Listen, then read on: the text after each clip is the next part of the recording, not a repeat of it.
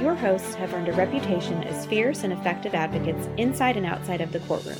Both partners are experienced trial attorneys who have been board certified in family law by the Texas Board of Legal Specialization.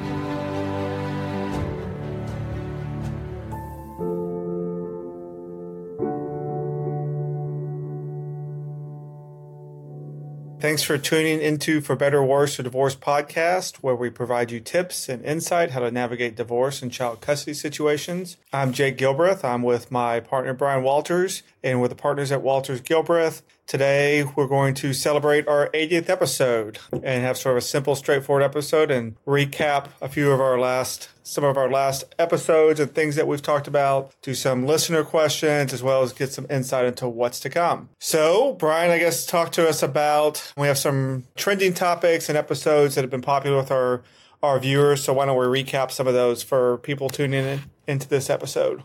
Yeah, we've done a, a number of things over the the past uh, few months. Of course, every two years around September, we have updates to the Texas Family Code. So we certainly had some of those. There's generally nothing earth shattering about those, but there were some interesting changes, especially to protective orders and and uh, some other things. We went over those. Uh, we talked about the stock market and divorce and how that, that can affect you and how that might affect and how you value separate property and community property and, and all of those type of things. I did an interview with a child custody evaluator named uh, Daphne Ainsley that went into uh, pretty good detail about what a child custody evaluation looks like, how they're conducted, you know how to maximize uh, your performance, your client's performance in them. Uh, those are some of the things I did. We did a four-part series on real estate and divorce, anywhere from who keeps the home to mortgage lending, about dealing with rising interest rates, how that could affect the way things are handled in a divorce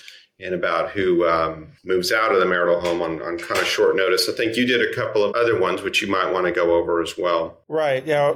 Really liked doing was we had an interview with a former client of mine who was nice enough to sort of jump on the podcast and talk about his experience. I remember when I represented him, you know, we had lots of sort of frank discussions about the business and the business of the law firm and his experience as a client. He was always great for feedback and just kind of his personality, my personality. We like to, you know, off the clock whenever we weren't talking about his case, sort of brainstorm and think about different ways that we can uh, kind of continue to improve the product that we have here at the law firm. So, and he and I have stayed in contact since representing him and continue to brainstorm on various things. And that, that was nice to get him on the podcast. Yeah, like you said, I love the uh, the real estate divorce and the divorce series. Sometimes, you know, those topics can seem a little dry, but then when you actually apply them to real life situations and think about how it's going to play out in a divorce, it's, I think, really informative. And like we said in the series, you know, the marital home is often the most important, both emotionally and financially, the most important asset in, in a divorce. And so thinking through that, I hope was really helpful for our listeners. I think you mentioned, Brian, we had a financial analyst uh, and estate planner on,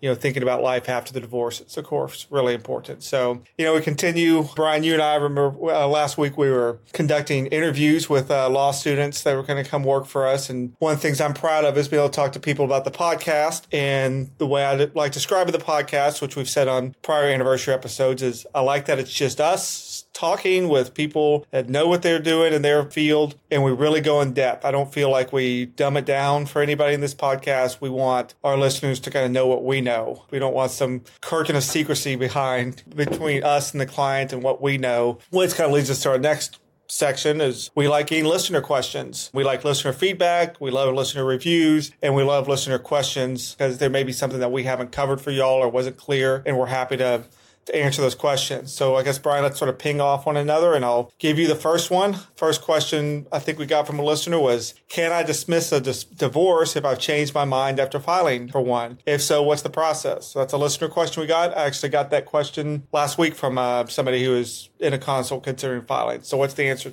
to that? Yeah, you can. There's several caveats with it. First of all, I mean, it's a fairly common question. I don't know what the total percentage is. I don't know if it's five or some probably somewhere between five and ten percent of all divorces that are filed are are ultimately dismissed. People change their mind or you decide to work it out or whatever the whatever the situation is. If it's just you that's filed, if just one of the, the spouses is filed, it's pretty easy. You file what's called a non-suit, which basically says I don't want to have this suit anymore. and it is dropped. Now, if you've served the other side um, and they filed a response or, a, or any, what's called an answer or a counter petition, that's more complex. Typically, in that situation, you'd, you'd want both of you to file one together or each file your own, saying the same thing. I think the sticky situation is when one person says, you know, let's say they start the divorce, the other side counter files for divorce, and then they, the first person, what we call the petitioner, decides they don't want to go forward, and then but the other spouse does, uh, well, too bad. You're still going to get divorced in that situation. It only takes one of you to decide to go forward. And once that uh, the other person who's called the respondent has filed their what's called a counter petition saying, "Yeah, by the way, I want a divorce too." At that point, it takes both of you to drop it, not just not just one of you. So generally, pretty easy to do, but it can get a little sticky if the other side isn't so keen on dropping it. Uh, then there's another question along these lines. What if I inherited a property from my parents while I was married? Now that I'm going through a divorce, is my spouse entitled to the property that my parents left me, or do I have to split it with my spouse? How would you answer that? And a pretty straightforward question. It can cascade into nuances, but be separate property. So separate property, remember, is property that was owned before marriage property that was inherited, property that was gifted, or proceeds of a personal injury settlement that don't have to do with like compensating for work and lost wages. So in this situation, if it's inherited and you can prove, remember you have to prove separate property by clear and convincing evidence. If you can prove that the property was inherited from your parents, then it'll be pretty clearly separate property. And do remember that if it's has income off of that property, for example, if you inherit a brokerage account, or a lot of times you'll see something go through an inherited IRA, the income off of that will be community property. So if you think about those interests and dividends that are spinning off of brokerage accounts, stocks, bonds, those types of assets, and are getting reinvested in the account, then there's going to be a community component to it. And it's important to maintain good records. So if there's a situation where you get a divorce, you're going to have to be able to prove what's separate, what's community. And that can be not necessarily difficult, but tedious again with like a brokerage account or inheritance IRA. So always keep good records on that. If you've inherited a piece of property, obviously keep uh, good records on that, although most will be in county clerk's office. But particularly brokerage accounts, inheritance IRAs, anything with stocks, bonds, make sure you maintain all those records because there may develop a community component to that. Uh, next question, Brian. What's the difference between a divorce and an annulment? And do we take on annulment cases? Yeah, it's another good question. A divorce means uh, legally that you have, were married and then you're then it is now ended. Your marriage is over. An annulment means you were never married essentially. It's uh, annulled. So, most people for annulments, that's usually a religious question. They go through their church to get an annulment. So, but there actually is a procedure in, under Texas law to get an annulment as well. They're extremely rare. I have handled them. We do take them on. There are specific reasons to get an annulment, but they're very I would say, really difficult to do. And to me, it doesn't make a lot of sense to pursue an annulment most of the time by itself because it may well be denied. Judges basically don't like them and are suspicious of them. What I have told people to do in the past is to file for both basically and say, well, judge, I like an annulment, but you know, if you won't give me that, or if I don't qualify for it, then um, please give me a divorce. And that seems to be the safer way to do things because otherwise you might go through an annulment process in the Texas court system and have it denied, and then you got to start over and do a divorce anyway. So uh, that's generally um, generally not the not the best option. So you generally it's pretty easy in many churches uh, to get an annulment, but again, in our system here in Texas, it's very very difficult. So that's the difference. All right, here's another one for you. My husband and I have two dogs that we both love and have adopted during our marriage. Who gets to keep the pets when you get divorced? Another really common question, and I don't love the answer as a pet lover and son of a veterinarian, but animals in the state of Texas are property. They're legally defined as property. And so, just like all property in a divorce, a judge has to award the property, divide and award the property. You know, most people, as you can imagine, work it out amongst themselves about what they're going to do with pets, particularly when they're told that you know that the divorce is property and a judge is not going a judge is not going to have the authority to have y'all share the animal the judge is not going to be able to put in a possession schedule for the child. Just the judge is going to be in a box. If y'all can't agree to just say, okay, if there's a family dog and the spouses can't agree, then ultimately the judge has to decide who gets the dog, cat, or whatever the family pet is, and make a decision. Again, usually people work that stuff out, but because pets are property too, it made this scenario they talked about adopting during the marriage. And so you know, if we're talking like property, which is what you would do in a divorce, if you couldn't agree, then sounds like the dogs are community property and the court would have to make a decision. But a lot of times you'll see pets where they're, they have a separate property, that the pets are actually separate property. You know, you own, easiest example is I own the dog before marriage. The dog is my separate property. And so it's not an issue, right? The court has to confirm my separate property. A lot of times you'll see pets as gifts and then so be separate property. There's actually an interesting third court of appeals case. I don't have the name off the top of my head, but a third court of appeals case about the burden of proof for, I think it was a Chihuahua and the spouses disagree. They all agree the Chihuahua was, purchased or adopted before marriage, uh, there was a dispute over who actually had purchased the or paid for the Chihuahua. And then the, the appellate court question was, is it clear and convincing evidence standard? Because we're talking about separate property or is it preponderance? More likely than not standard. And as i recall the opinion it's preponderance because we're all saying it's separate property so we don't have to do clear and convincing. It's just a question of who's separate property and so it's preponderance. I bet a much longer answer than the listener was anticipating when asked about animals and divorce. But I would strongly encourage all listeners to try to come up with something that works on animals. And we talk about all the time in divorces. We've set up possession schedules and set up how we do with vet bills and stuff like that for folks that want to continue to kind of raise a pet together. I've had situations where the, the animals travel with the children and very rarely, but it has happened where I've had a situation you have to go ask a judge and uh, you know, you want to see a cranky judge show up and tell them that one of the decisions they're going to have to make is who gets the family dog or cat or something like that. So try to work it out if you can. I agree. Here's here's another tough one that we deal with. Uh, here's a question, um, kind of a scenario from a listener. So I've been in my stepson's life since he was three years old. I'm currently divorcing his mother. Um, the stepson is now eight years old. Can I get visitation rights for my stepchild? That's a really hard one. I don't have the case name in front of me, but it's recently addressed by the Supreme Court. And the answer is that it's probably not. Every single case is fact specific, but we don't have a statutory mechanism for step parents to have what we call standing, standing to come and ask for visitation rights.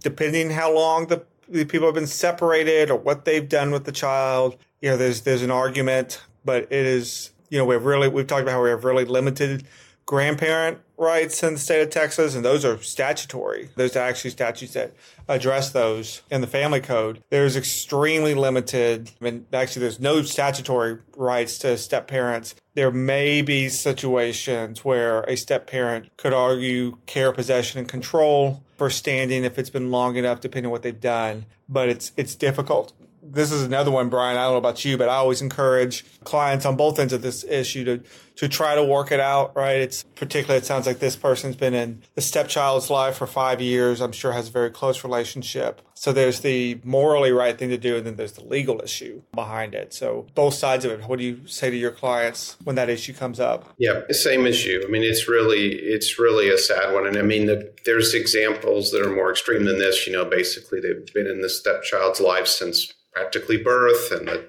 kid is now 15 and calls them dad or mom or whatever and for all practical purposes considers them that. But there's really limited legal remedies as it's related to it. You're right. There's there's probably a way with a particular type of separation and you know things that a very unusual set of facts that maybe you could try to get some standing. But it's difficult and if somebody, you know, if the divorcing parent, the non step parent, or the biological parent really wants to be difficult about it and not allow, expose the stepchild ever again to the step parent, probably going to be able to do it legally. Probably not in the child's best interest again, but that's the way the law is. It's sort of like with grandparents, it can be. Uh, can be seemingly harsh. You can understand the public policy why why there wouldn't be such a thing. You'd have a three three way visitation schedule for the child to be rotating between three houses potentially. That's a, that's a problem. But yeah, it is. Um, it's something we deal with pretty regularly, and it is sort of like the pet issues or the grandparent issues. It, it can be a difficult one. Well, so moving on, let's sort of talk about what's coming up up next with the podcast. So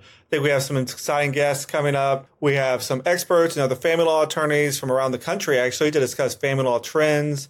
And we're going to be addressing substance abuse issues, child custody, of course, child support, financial planning, interstate issues, all that's coming up We're going to have some more episodes with actual clients who've been kind enough to agree to come on and talk about their experience with us and just the process and going through whatever legal situation they had. We're going to have some information on prenuptial, postnuptial agreements, and then something that I particularly enjoyed recording that'll be coming up is a jury trial series. Everybody who listens regularly knows that Brian and I like talking about jury trials quite a bit. So we did a full series on it, including some episodes with Sarah Gilbreath, my wife, and the CEO of Walters Gilbreath, who you'll hear in the in the series uh, we bring to a lot of our voir.